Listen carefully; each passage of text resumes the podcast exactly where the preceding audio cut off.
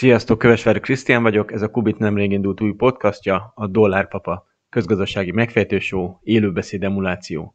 A mai témánk az Euró, illetve a magyar Euró bevezetésének esélye. Itt van velünk Kónya István, a Közgazdaságtudományi Intézet tudományos tanácsadója, a Corvinus Egyetem tanára, Prince Daniel, a londoni IFS közgazdásza, és Zsoldos István, közgazdász, adattudós. Jövünk vissza, ne menjetek messzire!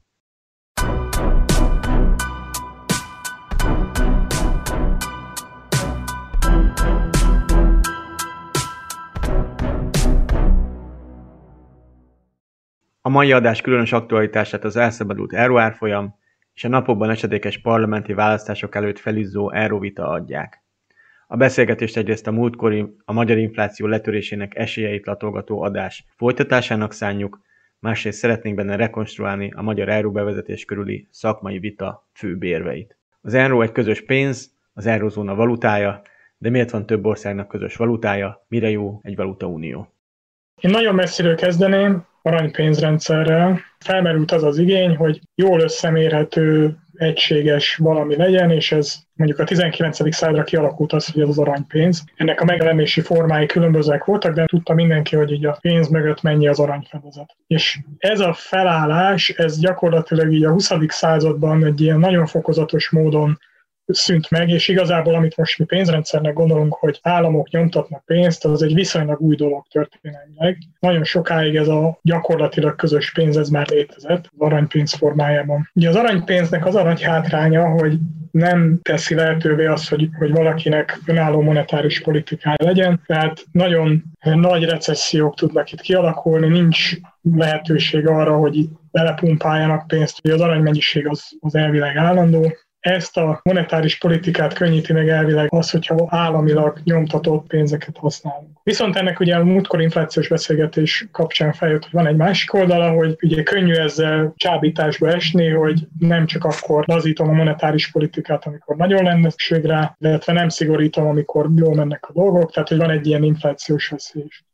Ugye az is kérdés, hogy mi az a pénz. A pénz az tulajdonképpen egy ígéret arra, hogy ma teljesítek valami, pénzt kapok, ami által majd a jövőben én ezt beválthatom árucikre, szolgáltatásra, stb. A pénz az egy ilyen ígérvény hitellevél. És ugye az a kérdés, hogy így szintén Zsopihoz kapcsolódva, hogy emögött van-e valamilyen tényleges árufedezet, és az aranypénzrendszernél ugye a pénzeket be lehetett váltani aranyra, aminek volt valami önálló értéke, aztán a 20. században jellemzően ez megváltozott és kicserélődött a papírpénzre, aminek önmagában semmilyen érdemi értéke nincsen, tényleg csak azért tartjuk, azért fogadjuk el, mert hogy más is elfogadja ezt. Tehát ez egy ilyen koordinációs történet. Ha mindenki elhiszi, hogy a pénzért kap cserébe valami tényleges értéket, akkor ez így működik. Voltak kísérletek mind a kettőre a papírpénzrendszerre is volt több kísérlet, lehet, hogy a gazdaságtörténészek most learapják a fejem, de emlékeim szerint a francia forradalom is próbálkozott az assignata nevű izékkel, meg előtte még a, a régi ancien rezsim, tehát a királyság is próbálkozott ilyen, ilyen papírokkal, és azért alapvetően rohadtul nem működött a dolog. A jellemző az mindig az volt, hogy nem csak hogy a papírpénz, de még igazából az arany, meg, meg ezüst fedezetű pénzeket is állandóan elinflálták. Ugye az aranypénzt körbevagdosták, több bronzot, meg mit tudom én micsodát tettek bele. Ez a késztetés, hogy elinfláljuk és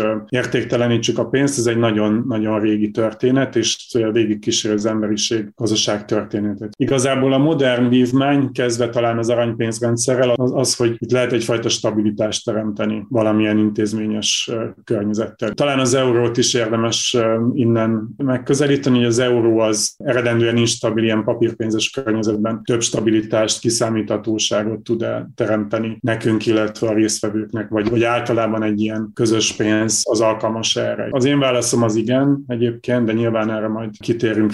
Oké, okay, de akkor István, össze is tudjuk rögtön szedni egy Valuta Unió előnyeit és hátrányait? A valutauniónak ugye az a fő előnye, hogy mindenki ugyanazt a pénzt használja. Az olyan, mint hogy mértékegységben az amerikaiak lábban mérik meg mérföldben, ugye mindenki más kilométer meg méterbe. Sokkal egyszerűbb lenne, hogyha az amerikaiak is átállnak a méterre, mert akkor sokkal könnyebb lenne összehasonlítani távolságokat. Tehát ez az egyik előnye a közös pénznek, hogy ugyanabban a, a mértékegységben mérjük a költségeket, meg az árakat, és ezért sokkal könnyebben összehasonlíthatók. Ugye van egy ilyen kiszámíthatósági előnye az, hogy, hogy nem kell amiatt aggódnom, hogy milyen lesz mondjuk a forint-euró árfolyam exportőrként vagy importőrként, hanem tudom, hogy az véglegesen rögzített dolog, ezért sokkal könnyebben tervezhetőek adott esetben ilyen nemzetközi tranzakciók. Ugye hátránya a saját pénz hiányának az, amiről korábban is volt egy kicsit szó, hogy a saját pénz az ugye lehetőséget ad arra, hogy az adott országnak a, a jegybankja vagy a kormányzata az gyorsan reagáljon különböző gazdasági sokokra. Mondjuk recesszió esetén a saját pénzünk van, akkor tudunk plusz pénzt nyomtatni, ezzel stimulálni Nyilván ennek például egyik következménye az, hogy leértékelődik a forint az euróhoz képest, ez adott esetben segít az exportőröknek. Ilyen alkalmazkodási mechanizmusok azok megvannak, míg ha nincsen álló pénz, akkor nyilván bezárul ez az ajtó. Volt nagyon sok időszak, mire országon belül több pénz forgott. Ja, olyan is volt, hogy leginkább az aranypénzrendszer, amikor sok ország tulajdonképpen ugyanazt, nem is ugyanúgy hívták, de gyakorlatilag ugyanazzal a aranyhoz rögzített pénzzel dolgozott, hogy ez, ez kicsit ilyen esetleges dolog, hogy most éppen a 20. század jelentős részben országokhoz voltak kötve a pénzek. Se nem törvényszerű, se nem szükségszerű, hogy, hogy ez mindig így legyen. Nagyon nem szeretnénk mélyen gázolni a közösségi elmélet történetben, de említsük itt meg Robert Mandel nevét, akit a magyar Lámfalusi Sándor mellett szokás az Euró atyának is nevezni, nem mellesleg a régeni gazdaságpolitika, a Reaganomics is hozzá kötődik. Mandel épp 1999-ben az Euró első, még elektronikus pénzként való megjelenésének évében kapott közgazdasági Nobel-díjat az optimális valutaövezetek elméletéért. Ami épp azt boncolgatta, hogy mik egy valutaunió, egy monetáris unió működésének feltételei, mikor érdemes belépni. Ugye nagyon triviális ellenér volt az indulás előtti években, hogy fiskális unió, politikai unió nélkül az egész nem ér egy hajítófát sem, nem fog működni és emiatt nem lesz érdemes az országoknak feladniuk az önálló monetáris politikájukat. Az elmélet későbbi evolvált változata viszont már valami olyasmit állított, hogy szabad tőkeáramlás és munkaerőáramlás mellett már igazából nincs is szükség fiskális unióra, hiszen a piac úgyis mindent elintéz, az integráció majd magától pörög tovább. Mit is kell most erről gondolnunk elméleti szinten, vagy változott azóta valami, hogy elindult a projekt 99-ben. Ide dróthozva esetleg még az USA példáját is, ami egy elég sikeres együttműködésnek tűnik, és ritkán jut eszünkbe, de mégiscsak a saját állami monetáris politika feladásával ők is egy monetáris unióként indultak. Ez egy alapkérdés, hogy el lehet-e venni az önálló monetáris és fiskális politikát, vagy nem. Két ilyen gyors modell, hogy amikor van egy rögzített árfolyamod, vagy bevezetsz egy külföldi pénzt, vagy egy egy ilyen eurót tekinthetjük külföldi pénzek, tehát amire nincs hatásod, akkor minden alkalmazkodás bármilyen gazdasági sokra, az ugye a belső árszínvonalon keresztül kell, hogy végbe menjen, amit segített persze a fiskális politika, hogyha ez önálló, de hogy a monetáris politika az nem tud segíteni. Tehát, hogyha van egy recesszió, és például a versenyképességet szeretné növelni, akkor ugye egy önálló árfolyam esetén hagyott, hogy leértékelődjön, egy devizaunió esetén pedig csökkentened kell a belső árszínvonalat, ami modern gazdaságokban általában sokkal nehezebb. Van, aki nagyon elszánt, mint a Hongkong is a dollárhoz köti már évtizedek óta a pénzét, amikor olyan a helyzet, akkor ott a belső árszínvonal konkrétan csökken sok százalékkal, ezt egy nagyon rugalmas gazdaság tudja megtenni. Általában ezt nem szeretik az országok, mert ugye szerződéseket kötünk forintban, azzal a várakozás, hogy az körülbelül ugyanannyit fog érni, tehát hogyha ennek az értéke egy belső módon össze-vissza változik, az nagyon nehézé teszi az alkalmazkodást sok esetben. Szerintem ez az egyik ilyen kulcs probléma, amikor devizaunió van, akkor ugye mivel nincsen álló monetáris politikád, egyrészt szeretnéd, hogyha az a, a külső monetáris politika az nagyjából jó lenne neked. Ugye ez akkor következik be, hogyha de eléggé integrált a gazdaságod, és eléggé hasonló szerkezetű a gazdaságod azokhoz, akiknek a pénzét bevezeted. Innen jönnek ezek a mindenféle kritériumok, és ezért szokták ilyen informális kritériumként a külkereskedelmet is nézni, hogy mennyire kapcsolódsz te egyáltalán, tehát a GDP-nek hány százaléka teremtődik egy ilyen külkereskedelmen keresztül, mert hogyha elég nagy része, akkor mi jó Németországnak, meg Franciaországnak, az nagyjából jó lesz neked is, tehát hogy akkor nincs olyan nagy hiba. Viszont a, a helyi sokokra nem tudsz reagálni akkor, tehát azt, azt úgy kiengedted a kezedből. Egyesült Államok egy érdekes példa, még azt a szempontot hoznám be, hogy bizonyos szempontból azért lehet talán jobb egységes devizaövezet, mert legalábbis így Európa egészével összehasonlítva a munkaerőpiac az rugalmas. Kelet-Európában megszoktuk, hogy itt, hogyha recesszió van, akkor nem mennek az emberek dolgozni valahova, de azért a euróövezet nagy részében ez nem jellemző. Ugye a nagyon nagy válság kell hozzá, mint a görög volt, hogy elkezdjenek tömegesen átköltözni. Amerikában azért sokkal jobban megvan, nyelvi korlátok kisebbek, pénzügyi szektor integráltabb, nem lokális bankok vannak, akik szintén csődbe mennek. Ezek nagyon fontos szempontok. Ha építeni akarunk egy jó monetáris uniót, akkor, akkor jó lenne, hogyha ilyen országhatárokon átívelő intézmények lennének. Dani? Amit felvetettél, Krisztián, az optimális autóvezetekről, amit írt ugye Mandel, itt ugye azt a kérdést tett föl, hogy lehetséges-e egyáltalán valamilyen körülmények között bevezetni, vagy belépni egy egy valutaunióba is? Szerintem erre alapvetően egyértelműen igen a válasz, hiszen végül is bármilyen ország bevezethet bármilyen fizetőeszközt. Ugye a valutaunióknak több formája van, amiről még nem beszéltünk, lehet bevezethet egy ország, mondjuk bevezetheti az eurót akár informálisan, anélkül, hogy csatlakozna az eurózónához, ugye például ezt tette Koszovó és Montenegro, de csatlakozhatunk olyan értelemben formálisan, hogy megegyezést kötünk az eurózónával, például mondjuk Vatikán, vagy Andorra, vagy Liechtenstein is az eurót használják, de nem tagjai az eurózónak abban az értelemben, ami a legmagasabb fok ennek, hogy bele is szólhatnak az eurózóna monetáris politikájába. És Magyarország esetén eurózóna csatlakozással beszélünk, akkor arról beszélünk, hogy Magyarország a legmagasabb szinten lépjen be az eurózónában, ránk is az eurózóna monetáris politikája vonatkozzon, de mi is beleszólhassunk. Ugye a Mandelnek az elmélete az arról szól, hogy mikor lehet egy ilyen típusú valutaunió sikeres. Nem, nem arról szól, hogy egyáltalán mikor lehetséges, csak hogy ez mikor éri meg úgy, úgy általában az, az országoknak. És ugye Mandel erről azt mondja, hogy akkor működőképes, hogyha van szabad tőkeáramlás, illetve flexibilis árak és bérek az, az, az országok között, illetve munkaerőelves, tehát a lényegében a különböző termelési faktorok tudnak áramlani, illetve Mandel ugye azt is felvetette, hogy, hogy fontos a, a valamilyen közös fiskális politika vagy fiskális transferek az országok között, amik ki tudják egyensúlyozni a, ezt a zónát és a, és a különböző gazdasági ciklusokat, illetve fontos a, a mandát szerint, hogy az ilyen üzleti ciklusok hasonlóan alakulnak az országok között. Ugye ez mit jelent? Azt jelenti, hogy ha úgynevezett aszimmetrikus sokkok vannak az országok között, tehát ha mondjuk olyan gazdasági sokkok lépnek föl, amik tegyük fel Magyarországot érintik, de Németországot nem, és ezek gyakoriak egyébként, akkor ugye nem fogja tudni Magyarország a monetáris politikát használni a Lényegében Mandel ugye azt veti föl, hogy mennyire működőképes akkor egy valutanió, hogyha a gazdaságok nagyon különbözően működnek. Ebből a szempontból egyébként az euróvezet úgy messzebbről nézve nem tűnik annyira rossznak, hiszen eléggé gazdaságilag integrált országokról beszélünk, hasonlóak a gazdasági ciklusai egyébként mondjuk Németországnak és Magyarországnak, de azért vannak előnyei meg hátrányai, amiket már Zsopi említette az előbb. Oké, okay. István, ehhez esetleg még valami?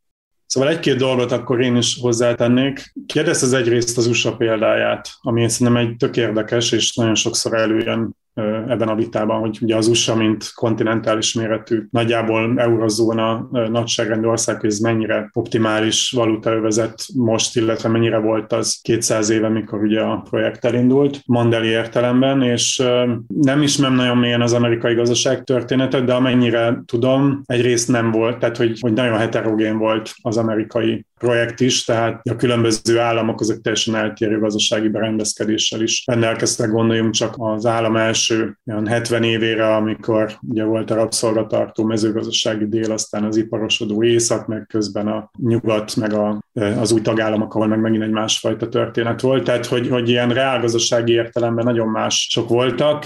Amire emlékszem, hogy ott azért volt fiskális unió, tehát hogy a, a, az amerikai monetáris rendszernek, a dollárnak az egyik megalapozója volt valamikor a 19. század első felében, hogy nagyon lekorlátozták az egyes tagállamoknak a fiskális terét. Amennyire én tudom, az amerikai tagállamok nem nagyon adósodhatnak el. Ez volt az ára annak, hogy ugye az első 10-20-30 év alatt ilyen visszatérő adósságválságba keveredtek a tagállamok, és hogy végülis az utolsónál úgy mentette ki őket a központi kormányzat, a szövetségi kormányzat, hogy gyakorlatilag megtiltotta az állami szintű eladósodást. Tehát ott ilyen értelemben van egy nagyon erős fiskális unió, hogy a szövetségi állam transferekkel segíti a tagállamokat, viszont azok cserébe nem igazán vesznek részt komolyan a pénzpiacokon. Én egyébként összességében is inkább a pénzpiacok felül közelíteném aztán meg a dolgot. Tehát, hogy picit szerintem ez a, ez a mandeli optimális valuta övezet, ez egy picit kiment a divatból, vagy, vagy nem is tudom mi a jó megfogalmazás. Ugye egyrészt már, hogy a közgazdaságtanban, meg a gazdaságban csomó minden endogén. Tehát az, hogy az üzleti ciklusok mennyire szinkronizáltak, az nem egy ilyen exogén külső adottság, hanem nyilván vannak dolgok, amik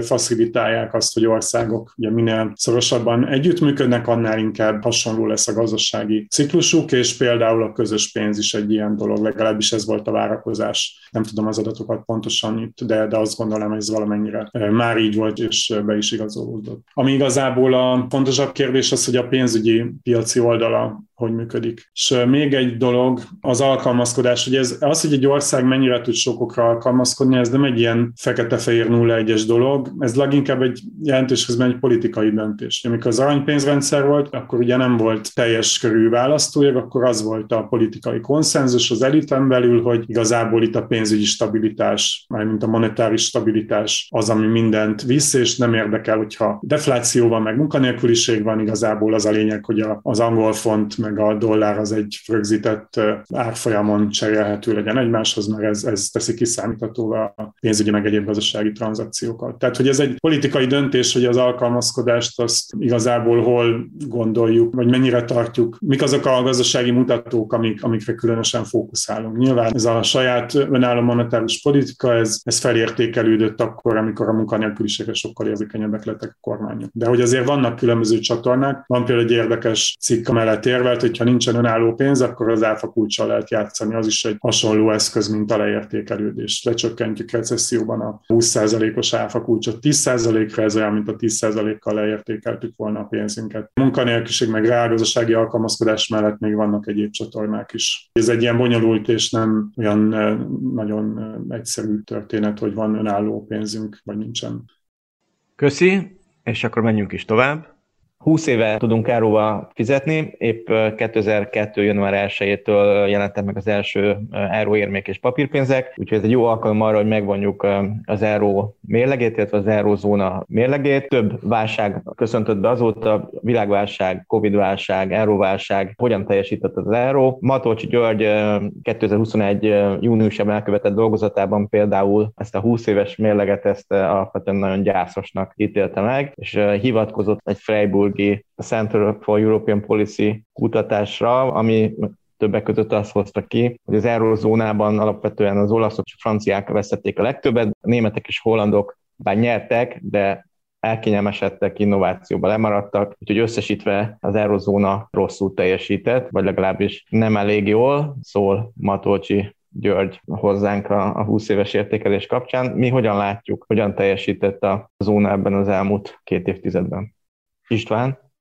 Na hát ugye az egyik fontos dolog szerintem, hogy azért is nehéz vitatkozni, mert a, nem figyeljük meg, hogy mi lett volna eurózóna nélkül. Ugye ezt azért hajlamos elfelejteni, akár a nyilatkozó jegybankelnök, vagy sokan, hogy ugye nem arról van szó, hogy van az eurozónás történet, és akkor megnézzük, hogy mi van, ha nincs eurozóna, és összehasonlítjuk a kettőt. Ugye ilyen nem létezik, mert bármennyire is ugye a posztmodern világban élünk, de, de mégis azért azt gondoljuk, hogy, hogy egyfajta valóságot figyeltünk meg. Tehát, hogy tudunk spekulálni egy kicsit kicsit, de, de igazából azt az alapvető kérdést nem tudjuk megválaszolni, hogy most jó volt az euró, vagy nem, mert nem tudjuk, hogy mi lett volna nélkül. Na ezzel együtt nem akarom megkerülni a kérdést. Én azt gondolom, hogy ahhoz képest, hogy ez egy eléggé újszerű dolog volt, hogy olyan országok vezetnek be egy ilyen viszonylag szimmetrikus közös pénzt, ami mögött sok szempontból nincs igazi integráció, tehát nincs nyilván fiskális unió, akkor még bankunió sem volt, amik elhangzottak, hogy ugye a munkapiacok sem rugalmasak, de ehhez képest ez egy baromi sikeres történet volt az euró ugye 20 évvel, sőt kicsit több mint 20 évvel később létezik, használják alapvetően az euró használó emberek elégedettek vele, megbirkózott ugye eddig két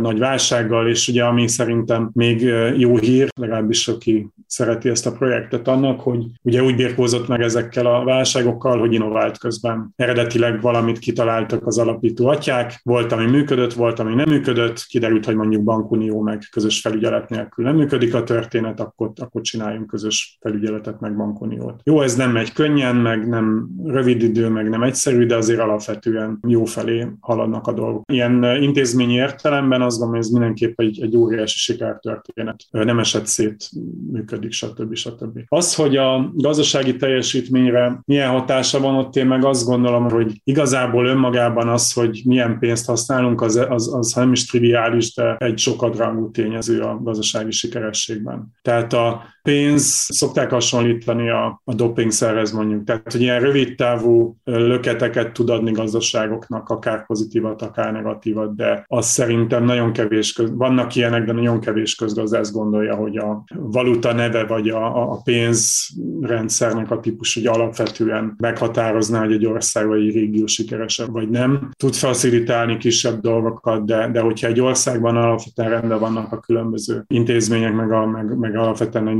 normális gazdaságpolitikát folytatna euróval vagy anélkül, akkor igazából az eurónak nincs különösebben nagy jelentősége. Tehát tényleg ilyen így a határon tud segíteni dolgokat, és speciál azt gondolom, hogy az euró, mint szimbólum a, a közös európai projektnek az egy fontos dolog, de, de hogy ez nem egy, ez az oldala meg nem elsősorban egy gazdasági kérdés, vagy legalábbis nem rövid távú gazdasági kérdés. Ugye, ami még egy utolsó gondolat itt, ami már szintén feljött, hogy mi van az olyan országokban, és ez is egy fontos történet, főleg ha Magyarországról beszélünk, ahol viszont nincs feltétlenül rendben a, a gazdaságpolitika, akár a monetáris, akár a többi része, hogy az ilyen országokban érdemese kvázi megkötni a kezünket azzal, hogy importálunk egy, egy külső devizát. Szerintem ez egy érdekes vita, és, és talán ez a legrelevánsabb, legérdekesebb a magyar kontextusban.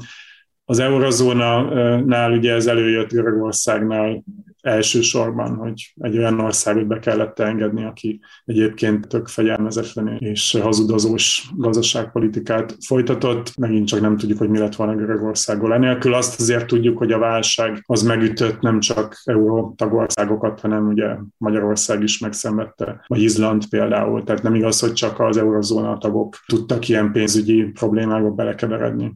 Zsopi, nálad milyen a 20 éves eurózóna mérlege? Kinek volt jó, kinek volt rossz? Hogyan kezelte a zóna válságokat?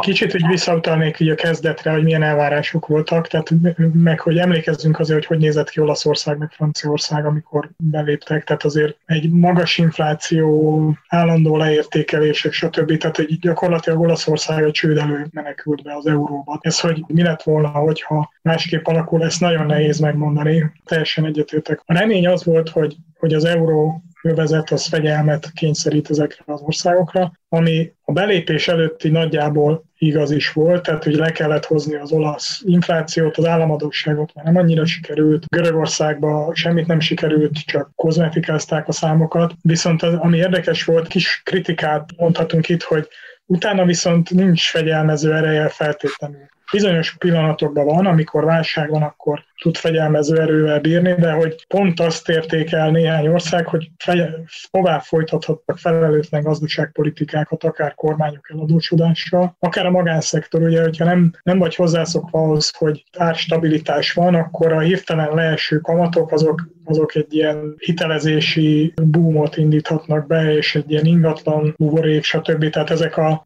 spanyol sztori például, ez kicsit ilyen volt, tehát nem mindig csak az állami szektor tud itt elszállni, de hogy, hogy nem érett meg a gazdaság olyan értelemben, hogy már teljesen hozzászoktak az alacsony inflációhoz és alacsony kamatokhoz, és a fegyelmezett költségvetéshez, és akkor van egy, egy lehetőség, úgymond, hogy itt sokkal alacsonyabb kamatok vannak a közös devizaövezetben, ennek lehetnek ilyen hátránya is, hogy beindít egy buborékot, aminek nyilván van egy ilyen elég nagy leve, amit meg kell vinni később, vagy ezt ki kell igazítani, és ez nehéz nem az eurózóna okozza, mert ugye ezekben az országokban ez korábban is megvolt ez a fajta tulajdonság. És érdekes módon a, a legutóbbi eurozónás válság az egy kicsit így javította igazából a, a hozzáállást, tehát hogy Spanyolország is alkalmazkodott, stb. Kicsit jobb lett a munkaerőpiac sok helyen. Nehezen ugyan, de hogy megvan ez az alkalmazkodás, hogy megvan ez a fegyelmező erő, és akkor ilyen válságokon keresztül, meg amit említettetek, hogy intézményi fejlesztéseken keresztül alkalmazkodik a rendszer, de nem olyan könnyű ez a dolog, mint ahogy előtte reméltük tegyük, hogy importáljuk úgymond a fegyelmet, és mindenki ezt azonnal elhiszi.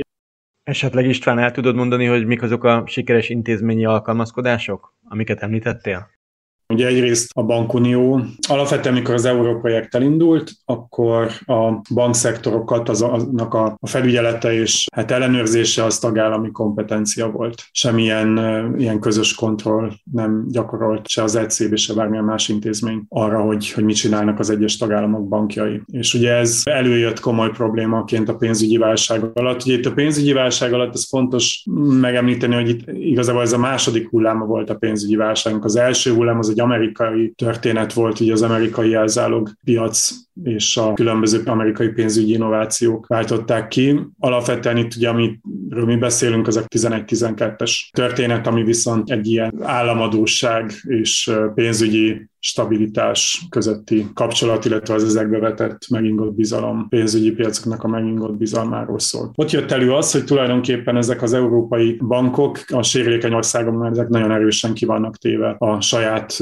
országuknak a, a fiskális problémáinak, és ugye itt gyakorlatilag be kellett erőteljesen avatkozni ugye részben az ECB-nek, részben az Európai Uniónak, adott esetben az IMF-nek azért, hogy a, a különböző tagállami pénzügyi rendszerek azok nem menjenek csődbe. Magában önmagában az, hogy egy rosszul működő vállalkozás csődbe megy, az természetesen nem gond. Ugye a pénzügyi szektornak, illetve a bankoknak különösen viszont van egy, van egy ilyen sajátos tulajdonság, hogyha ők csődbe mennek, akkor sokkal nagyobb valószínűséggel borítják be az egész mögöttük álló gazdaságot, mert hogy a bankok működtetik a pénzügyi közvetítő rendszer, ami kázi megolajozza egy gazdaságnak a működését. Tehát, hogyha ez akadozik, akkor nem csak maga a bank kerül bajba, hanem az egész gazdaság az jó eséllyel válságba, recesszióba kerül kiderült. Kiderült, hogy ezt meg kell akadályozni. Akkor volt egy tűzoltás fázis, amikor az európai vezetőszervek azok ebbe beleálltak, végül is több-kevesebb rövid távú sikerrel, és ugye ennek lett az a tanulsága, hogy jó lenne megelőzni az ilyen típusú válságokat, tehát például a közös betétbiztosítás, meg a közös bankfelügyelet azok pontosan azt a célt szolgálják, hogy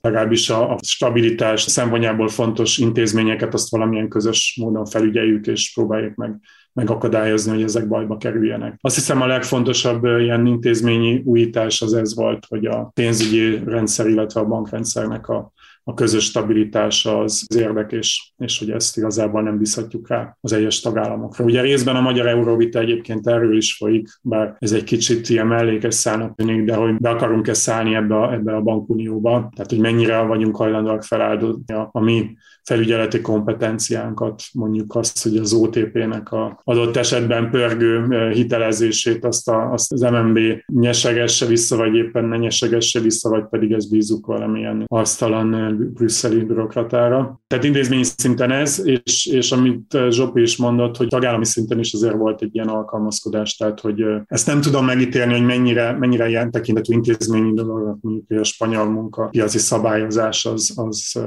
az, az, az elindult a rugalmasság felé. Mennyire van informális, formális nyomás az eurozóna részéről, ezt, ezt tényleg nem látom, de biztos volt, volt ennek szerepe. Talán itt hozhatnánk még be egy, egy intézményi dolgot, hogy a önálló pénzzel rendelkező országban gyakorlatilag az állam a saját pénzében mérve nem szokott csődbe menni, mert bármikor nyomtathat bármennyit. Lehet, hogy jó nagy infláció lesz belőle, de... Ez egyébként nem teljesen igaz. Igen, volt már ilyenre példa, tehát, de az ilyen kvázi választás volt, hogy ha akar, Oroszország is csődbe ment ugye 97-ben, de ha akar, akkor nyomtat. Hogy nyilván lehet olyan intézményi felállás ad abszurdum, hogy egy bank annyira független, hogy ezt nem finanszírozza meg, de a gyakorlatban ez, ez egy csábító dolog, és itt az eurozónával kapcsolatban ugye fölmerült az, hogy 2000 11-12-es válság körül, hogy oké, okay, akkor ez mennyire fiskális unió, amikor ilyen világi országokat megfinanszíroz az ECB. Ez egy kicsit fiskális unió már, és ez, ez rávilágított arra azért, hogy egy ilyen, van egy ilyen rejtett feszültség az egész rendszerben, hogy fiskális uniót nem szeretnének az országok abban az értelemben, hogy a hollandok garanciát vállaljanak olasz államadóságért, nyilván valami közös formában, de hogy mégis e felé sodródik valamennyire a rendszer. Draginak a híres whatever it takes mondása, tehát hogy, hogy az ECB megfinanszírozott végül is világi országokat, és ezzel ilyen önbeteljesítő jóslatként összenyomta a kockázati prémiumokat ezekben az országokban, de hogy ez kvázi egy ilyen fiskális transfernek is tekinthető. Tehát van egy ilyen közös állampapír piac csíra is, ami ugye az összeshez képest egy nagyon pici rész, de ebbe az irányba is halad egy kicsit. Nem tudjuk, hogy mennyire kell egy közös költségvetés, és hogy költségvetési vétó is ahhoz, hogy itt nagyobb mértékű legyen ez a fajta kötelezettségvállalás majd a jövőben. Kifejezetten a Covid válságban milyen osztályzatot adnánk az eurozónának? Ugye volt ez a pandémiás vészhelyzeti vásárlási program szép magyar fordítása, ez a PEP, amit talán most vezetnek ki. Mit csináltak jól, mit csináltak rosszul? Ez nem egy pénzügyi válság volt, szerintem ez ilyen szépségtapasz meg, megnyugtatja a kedélyeket. Ugye a jegybanknak akkor van nagyon nagy jelentősége, hogyha a pénzügyi rendszer akadozik nagyon erőteljesen. Tehát, hogy akkor tényleg Ja, Walter Bécsot, aki az egyik atya a jegybankolásnak mondta, hogy ugye a válságban a jegybanknak bőven kell hiteleznie. Amikor nagyon bajban van a pénzügyi közvetítő rendszer, akkor kell beszállni a, a jegybankoknak, és igazából ez nem egy ilyen válság volt. Tehát, hogy az ECB azért csinálta, mert hogy, hogy csináljon valamit, de nem hiszem, hogy különösebb jelentősége volt. Talán az első néhány napban lehetett szerepe, hogy ne induljon egy, egy pénzpiaci pánik, de de aztán ez, ez, ez nem, nem erről szólt ez a történet, nagyon sok minden nem befolyásolt. Térjünk rá a magyar euróra, ami kapcsán elég erős politikai és szakmai vita zajlik épp. Ugye a politikai térben az ellenzék kampányigéretként 5 éves bevezetésről, vagy legalábbis annak megkezdéséről beszél, szakmai körökben pedig számos ismert közgazdász vette védelmébe a tervet, többek között Király Juli, Csaba László, Bot Péter Ákos, Sós Károly Attila. Ezzel szemben áll a főként MNB-s közgazdászok óvatosságra intő véleménye. Nagy Márton és Virág Barnabás 2017-es nagyhatású felzárkózás az Eurózónában című anyagukban arról beszéltek, hogy bár a Maastrichti kritériumoktól mechanikus értelemben messze voltunk és vagyunk, azok valójában veszélyesen lazák, és csak 90% körüli reálgazdasági konvergencia környékén érdemes az euróra kacsingatnunk. Matolcsi György 2021 nyarán kelt ki az Euró ellen több körben, és sokat szor méltatta a 2010 és 19 között szerinte kiemelkedő és a forintnak köszönhető magyar felzárkózási teljesítményt.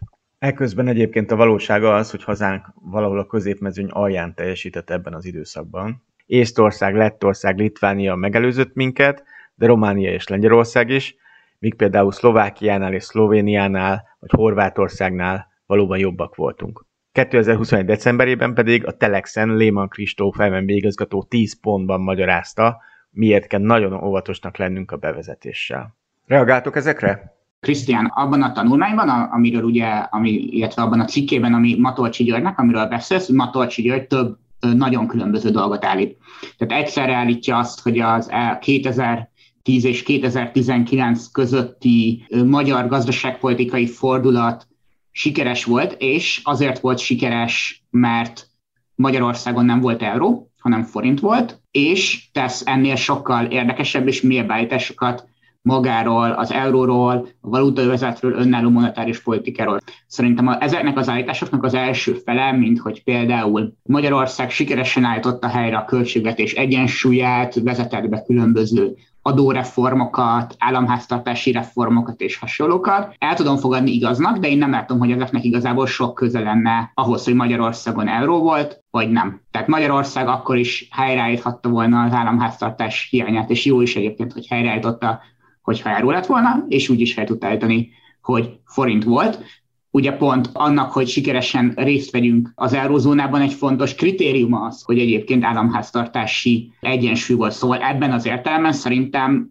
téves Matolcsinak az a mondása, hogy minden, ami, ami jó, jó történt a gazdaságpolitikában az elmúlt tíz évben, az az euró hiányához és a forint megtartásához köthető. Nyilván az, hogy egyébként ki mennyire értékeli általában sikeresnek ezt a tíz évet gazdaságpolitikai, az megint egy másik kérdés, ez ugye sok, sok mindentől függ. Na most a másik mondás a Matolcsi Györgynek, illetve több más, mondjuk nála szakmailag azért komolyabban vehető nemzeti banki közgazdásznak, nagy Mártonnak, Liman Kristófnak az az, hogy Magyarországon az elmúlt évtizedben azért nem lett volna előnyös bevezetni az eurót, mert a magyar gazdaság még nem állt erre készen. Versenyképességben, bérszínvonalban, különböző más olyan strukturális tényezők terén, amik alapján szerintük lényegében jobban jártunk azzal, hogy önálló monetáris politikát tudtunk vinni. És amiről beszéltünk egyébként az inflációs podcastunkban is, hogy Magyarország jelenleg borzasztó távol van a Maastrichti kritériumok teljesítésétől. Ez a szakmailag érdekesebb kérdés amiről szerintem István meg, meg Zsopi is tudnának többet beszélni. Oké. Okay. Zsopi?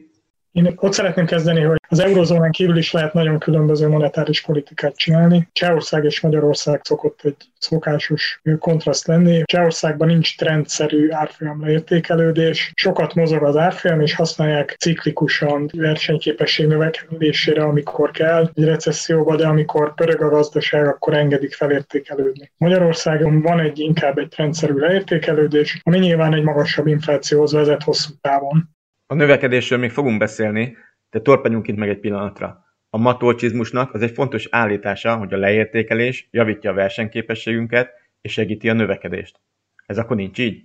Ugye ez közkeletű tévhit, hogy ez, ez valahogy így segíti a hosszú távú növekedést. Valószínűleg nem segíti, tehát Csehország nem tűnik úgy, hogy nagyon nagy hátrányba lenne miatt, hogy nem értékeli állandóan rendszerűen a pénzét, hanem csak valami átlag körül ingadozik az árfolyam. Egy fegyelmezettebb árfolyam és monetáris politika az szerintem mindenképpen jobb lenne, egy hosszú távon kiszámíthatóbb környezethez vezetne, és ugye ez a belépés feltétele is. Tehát az én első állításom az, hogy a belépés feltételeit mindenképpen érdemes teljesíteni, mert ez önmagában egy, egy jó eredmény. Ezekben az országokban tipikusan alacsonyabb szokott lenni a nominális kamat is, meg a reál kamat is, tehát amit itt nagyon szeretünk, hogy olcsón finanszírozni, az sokkal könnyebben megcsinálható, hogyha nincs ez a bizonytalanság, ami prémiumot kell fizetni, hogy itt időnként nem kiszámítható módon, de hosszú távon leértékelődik az árfolyam. Ez az első állítás.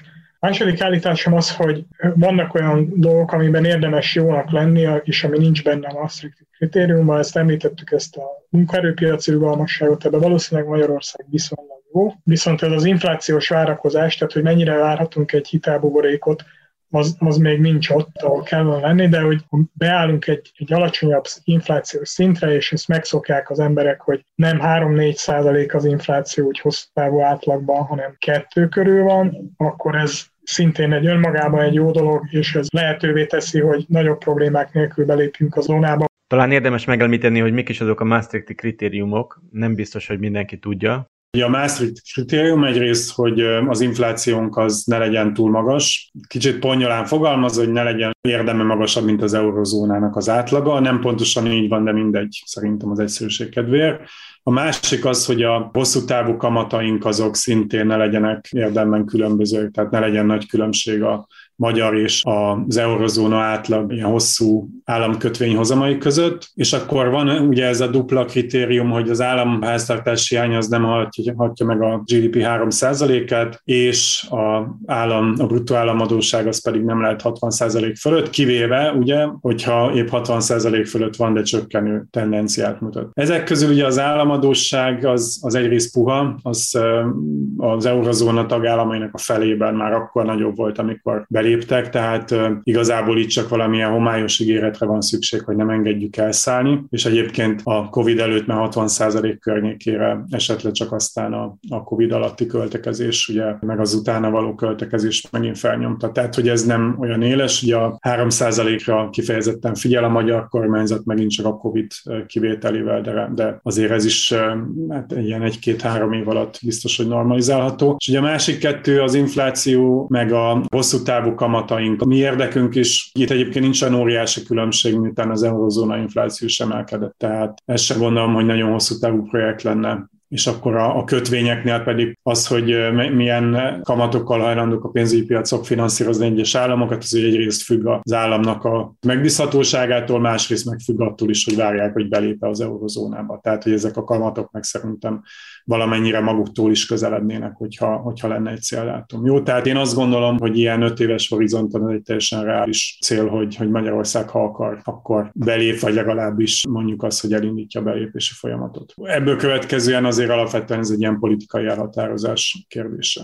Csak így közbevetőleg az RM2 majd a csatlakozás környékén fog szerephez jutni. Mi is ez, és mennyire kell tőle félni? És itt el is felejtettem egy további másik kritériumot, ez pontosan az, hogy a forint nem ingadozhat túlzottan, sőt alapvetően nem nagyon ingadozhat már a forint euró árfolyam. Ugye ennek a szigorú forma az ERM2, ez effektíve rögzíti nagyon-nagyon szükségben a forint árfolyamat az euróhoz képest, ezt ilyen egy-két-három évvel a tényleges csatlakozás előtt szokás megtenni. Gyakorlatilag az ERM2-be való belépés az már egy de facto euró belépést is jelent, hanem is de jure, mert hogy onnantól kezdve nincs nincsen önálló monetáris politika, nincsen forint árfolyam ingadozás, alapvetően arra kell koncentrálni, hogy a forint-euró árfolyamot azt nagyjából rögzített szinten tartsa. Ez nagy banknak megvan a muníciója, hogy ez alapvetően egy technikai dolog.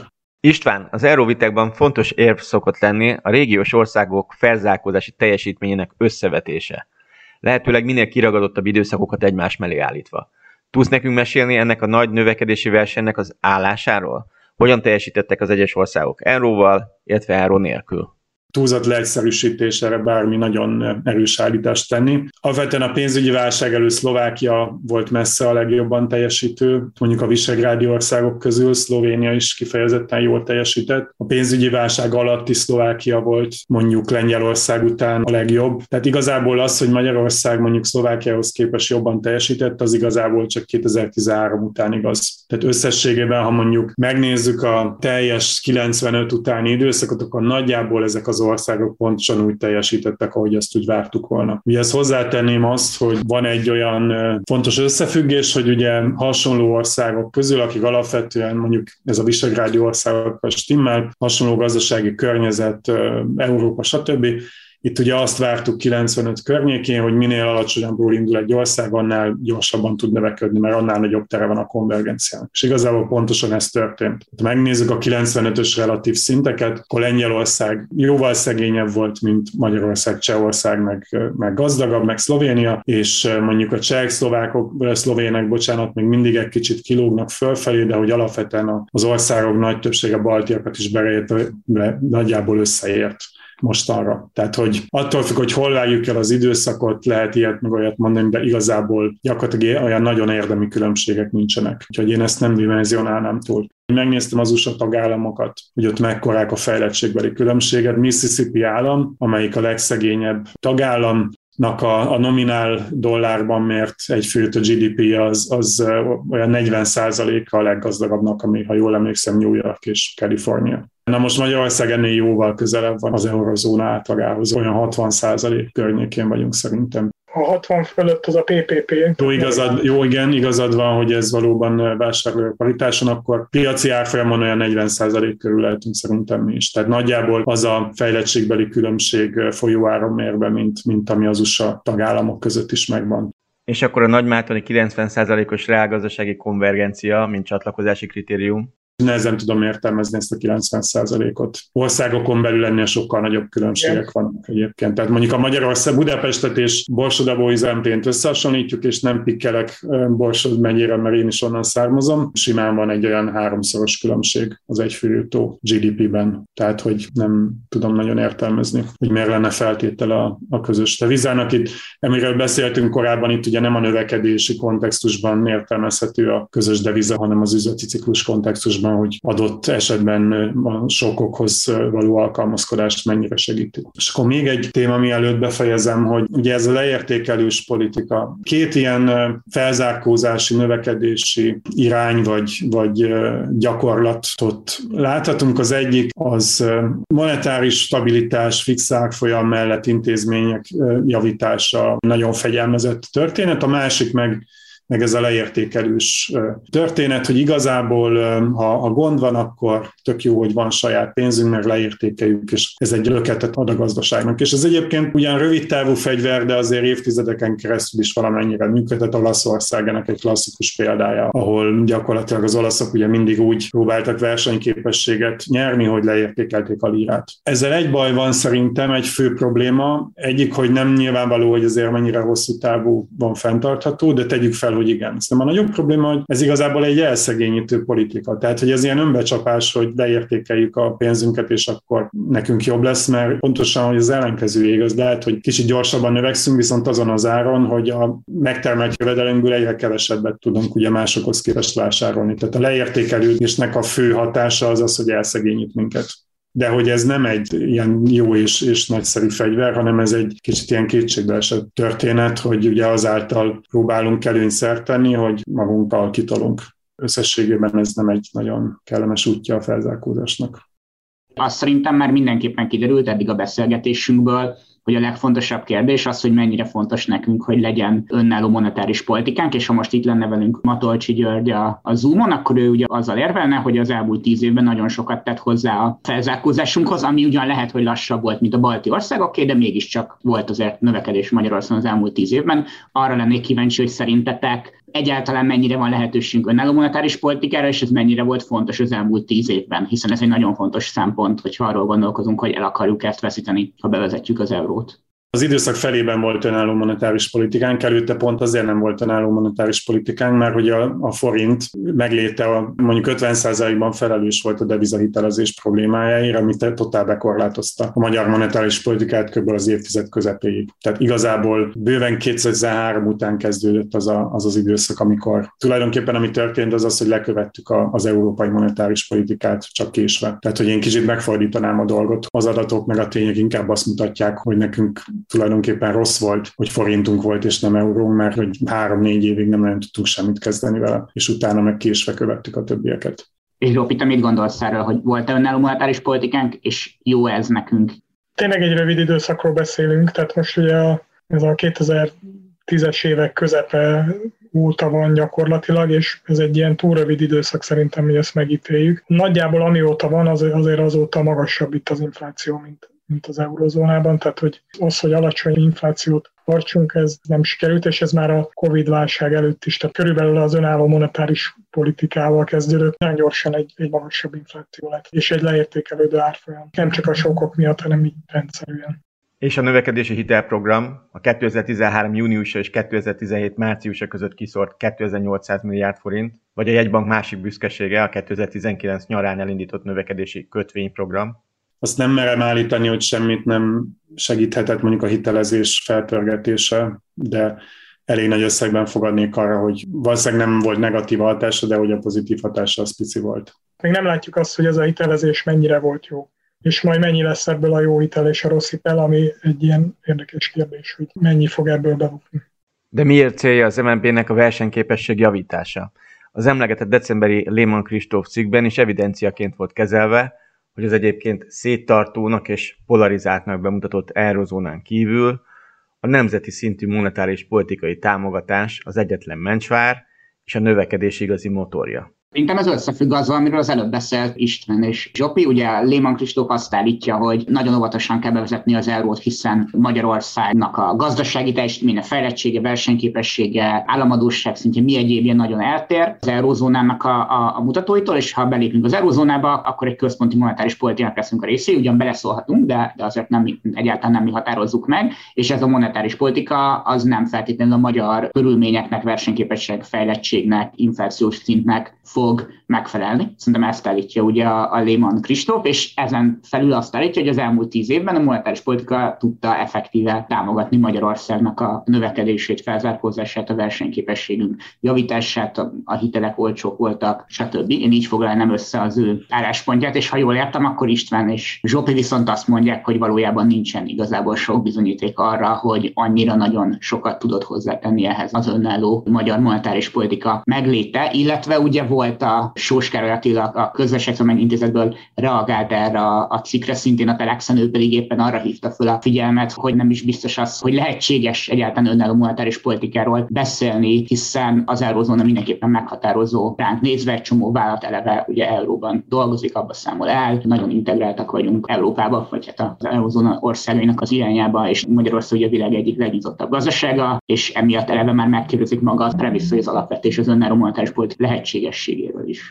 Én reflektálnék Kristófnak az egyik állítására, a hetedik pontjára, ami azt mondja, hogy az eurozónába belépve nemzeti szintű gazdaságpolitikai támogatás nélkül a strukturális versenyképességi különbségek és a produktivitás számít a gazdasági teljesítményben. Ez teljesen független a valutánktól, ez alapvetően egy kifejezetten kívánatos dolog, hogy ezek határozzák meg a mi fejlettségünket, fejlődésünket, mert hogy a felzárkózásnak az a kulcs, hogy a termelékenységünket és bár nem szeretem ezt a fogalmat, de nevezzük versenyképességünket, javítsunk. Tehát, hogyha ez az euró hozzájárul, azt én nem ellenérnek, hanem, hanem hogy egy belépés melletti érvnek. Fogom, hogyha felnagyítja ezeknek a tényezőknek a súlyát, mert igazából ezek azok, amiket rövid távon el tud fedni mondjuk egy leértékelési politika, de igazából tartós siker az, az ezek nélkül nincsen.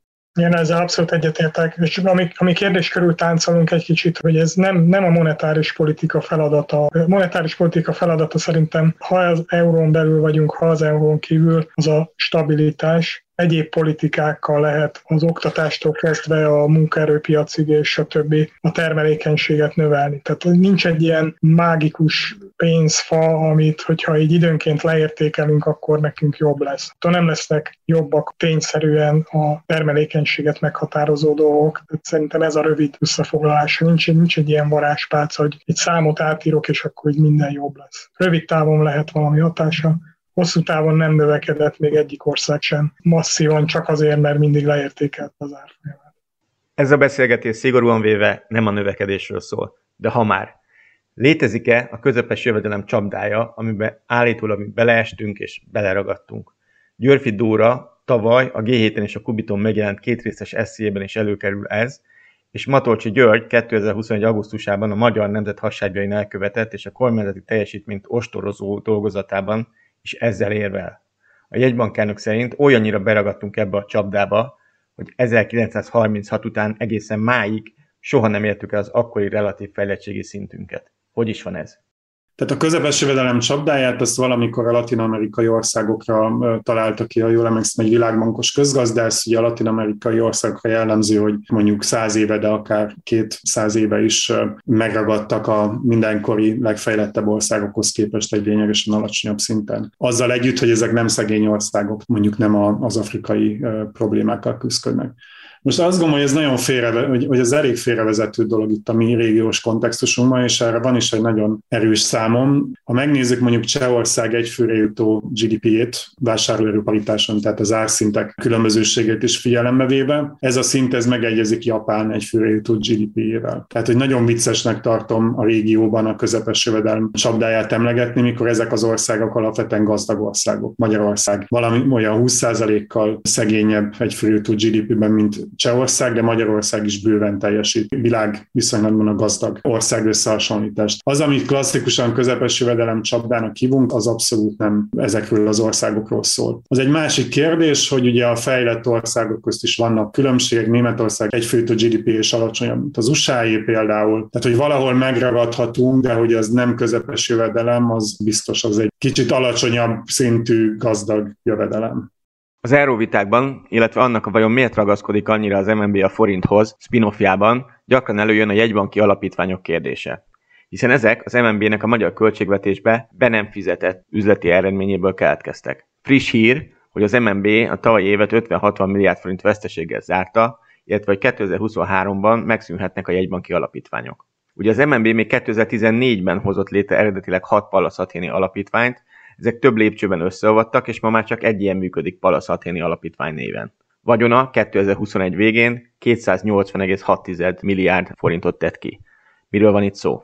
Tehát, hogy ugye a jegybank kereskedik a pénzpiacokon, és ebből nyeressége meg veszteség keletkezhet normális országokban, vagy más országokban, ha nyeresség van, befizeti az államháztartásba, ha veszteségeket az államháztartásnak kell megtéríteni alapvetően a jegybanknak, az nem egy célja hogy nyeressége keletkezzen ezekből a folyamatokból. Ugye Magyarországon az MNB Matolcsi Györgyalt azt mondta, hogy mivel az árfolyamunk esett, ebből nyeressége keletkezett a jegybanknak, és úgy kezdett el erre tekinteni, mint hogyha ez kvázi egy ilyen üzleti nyeresség lenne, amivel úgy bánhat a Magyar Nemzeti Bank, mint ahogy egy üzleti vállalkozás bánhat a nyerességével, és elkezdte ezt különböző célokra felhasználni. Ugye létrehozott egy rakás alapítványt, elkezdett ingatlanokat venni, elkezdett műkincseket venni, nagyon-nagyon sok pénzből, tehát több száz milliárd forintról beszélünk, ugye ezekhez kapcsolódik a, a, a híres elvesztette közpénz jellegét mondás is, és itt egyszerűen arról van szó, hogy az MNB elkezdett olyan dolgokkal foglalkozni, ami nem dolga egyébként egy nemzeti banknak, nem dolga, hogy ingatlanokkal spekuláljon, nem dolga az, hogy ilyen mértékben alapítványokat hozzon létre, létrehozhat mondjuk egy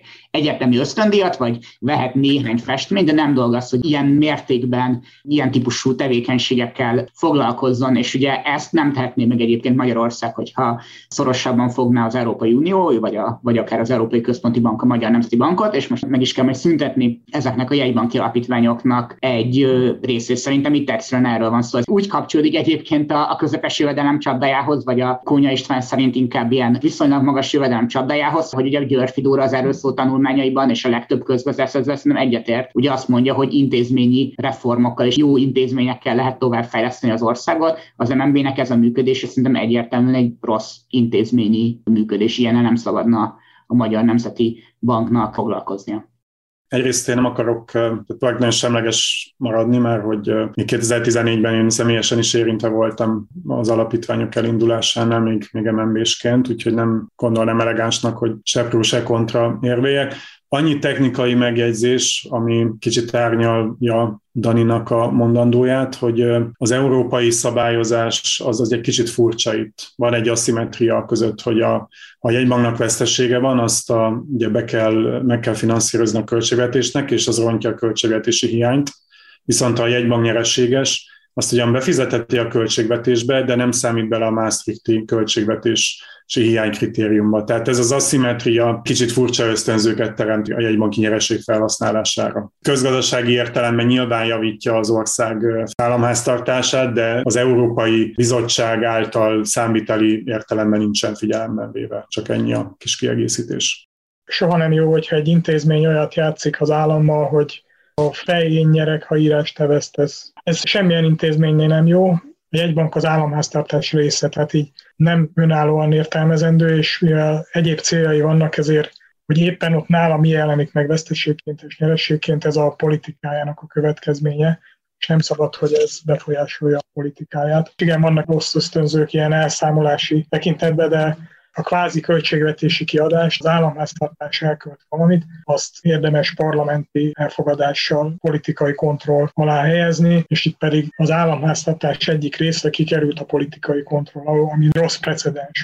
Az euró bevezetésének feltételeiről és körülményeiről sok szó esett, de arról még nem beszéltünk, hogy mi lehet ez az ideális árfolyam, amint csatlakozunk. Vagy egyáltalán, hogy derül ki, hogy mi ez a szám. Erről még fussunk egy kört. Tehát egy részben ez a bevezetési időszak, ez arról szól, hogy ezt a számot kitaláljuk, ez egy fontos szám tényleg. Tehát ugye levisszük az inflációt, elérjük a követelményeket már jó pár évvel előtte, amikor már nagyjából elértük, körülbelül akkor érdemes belépni az ERM2-be, amikor már látszik, hogy két év múlva nagy valószínűséggel be tudunk lépni, és akkor kialakul valami árfolyam a piacon. Nyilván sok minden dolognak a függvénye, de hogy ez az, az időszak arról szól körülbelül, hogy kitaláljuk ezt az árfolyamot. Jellemző egy ilyen árfolyamnak, nem egy olyan árfolyamot szeretnénk, ahol esetleg nagy külkereskedelmi hiány van strukturálisan, mert ahhoz majd alkalmazkodni kell. Az ugye egy ilyen felülértékelt árfolyam lenne. Azt sem szeretnénk, hogyha egy alulértékelt árfolyam lenne, ami ugye nekünk kedvencünk, de hogyha alulértékelt árfolyamon megyünk be, akkor a rögzítés után egy inflációs alkalmazkodás következne. És hogyha most spekulálni kellene, hogy ez hol van, azt mondanám, hogy a jelenleginél valószínűleg erősebb árfolyam lenne az, ami ezt úgy, úgy jól teljesíteni. István, Dani, ti hol váltanátok át a kis megtakarított forintotokat euróra? Erős vagy gyenge forinttal csatlakozunk inkább? Tehát egyrészt van ennek egy technikai oldala, amit Zsopi mondott, hogy ugye meg kell találni az egyensúlyt az alul meg a felülértékeltség között. Én megint előhoznám azt a korábban már elmondott állításomat, illetve tényt, hogy minél rosszabb árfolyamon, tehát minél gyengébb forinttal lépünk be, annál szegényebbként lépünk be. Tehát, hogy igazából annak az a nagy költsége, hogy effektíve elszegényítjük magunkat a többiekhez képest. Nem csak azért nem jó az alulértékelt árfolyam, mert hogy inflációhoz vezet, hanem azért is, mert konkrétan magunkkal tolunk ki. Egyébként az, hogy erről beszélünk, az ugye jól mutatja az eurónak a fő előnyét, az, hogy onnantól kezdve nem kell az árfolyammal, se nem lehet leértékeléssel játszani, se nem kell attól félni, hogy az árfolyam megváltozik, nem lesznek ebbe kockázatok, szóval lépjünk be, és akkor euróba csinálhatunk mindent. Az adás kisé elhúzódó utómunkái közben kitört az új válság, zajlik az ukrán háború. Megkértük Zsopit, hogy lássa el új végszóval a beszélgetést. A legfrissebb események tükrében mi az, amit most esetleg máshogy látunk, és mi az, ami megerősödött a korábbi gondolatainkból. Végszóként eh, az euró bevezetésről én annyit mondanék, hogy maga az odavezető út legalább olyan fontos, hanem fontosabb, mint ahova megérkezünk, tehát hogy egy stabil makropolitikát alakítsunk ki, és utána el lehet azt dönteni, hogy belépe az ember az euró vezetbe, vagy nem lépe. Azonban itt az utóbbi idő történései azért azt mutatják, hogy sok olyan kockázat ellen is véd az euró, amivel egyébként úgy nem szokás számolni. Itt látszik, hogy azért sokfajta sok éreti a gazdaságot, nem csak azok a sokok, amiről korábban beszéltünk, hanem egy ilyen kockázati, bizalmi sok is, ami most azért jellemző nagyon sok országra, és ilyenkor az euró az egy biztonságos kikötő, tehát akkor ott nem tud elszállni az árfolyam. Ugye beszélgettünk arról, hogy önálló monetáris politika, és nem tud változtatni az árfolyamodat, de most itt magától változik úgymond az árfolyam, amit most éppen el akarsz kerülni, mert nem azt akarod, hogy csak azért gyengüljön az árfolyam, mert a világban megváltozott valami, neked a céljaidhoz az egyáltalán nem jó. Ugye beszéltünk korábban az élelmiszer és energiásokról, ami ha lehet, még fokozódott így az utóbbi időben. Hogyha ez van, például nincs euró bevezetve, mint Magyarországon, akkor ilyen dupla sokkot élnek, hogy mennek fel az energiárak, és ezt még devizában is kell kifizetni, ami egyre gyengül. Tehát kimondottan jó lenne, hogyha legalább ezt a gyengülő deviza dolgot ezt ki lehetne spórolni ebből az egészből. Hogyha most lenne eurónk, ez egy kimondottan jó dolog lenne abból a szempontból, hogy nem értékelődne le spontán az árfolyam külső hatások miatt, amikor a monetáris politika éppen azt szeretné, hogy egy viszonylag erős árfolyam legyen. Hosszú távú kíván ennek a dolognak, ez, ez így bizonyos szituációkban ez így megmutatja, hogy nem csak azokban a szituációkban érdemes gondolkodni, hogy közvetlenül monetáris politika és finom hangolom az árfolyamomat arra, ami nekem tetszik, hanem néha nem tudom jól beállítani az árfolyamot, mint például most.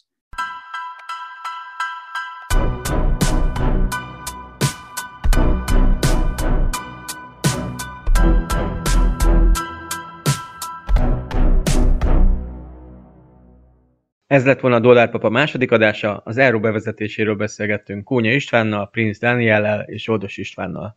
Szevasztok!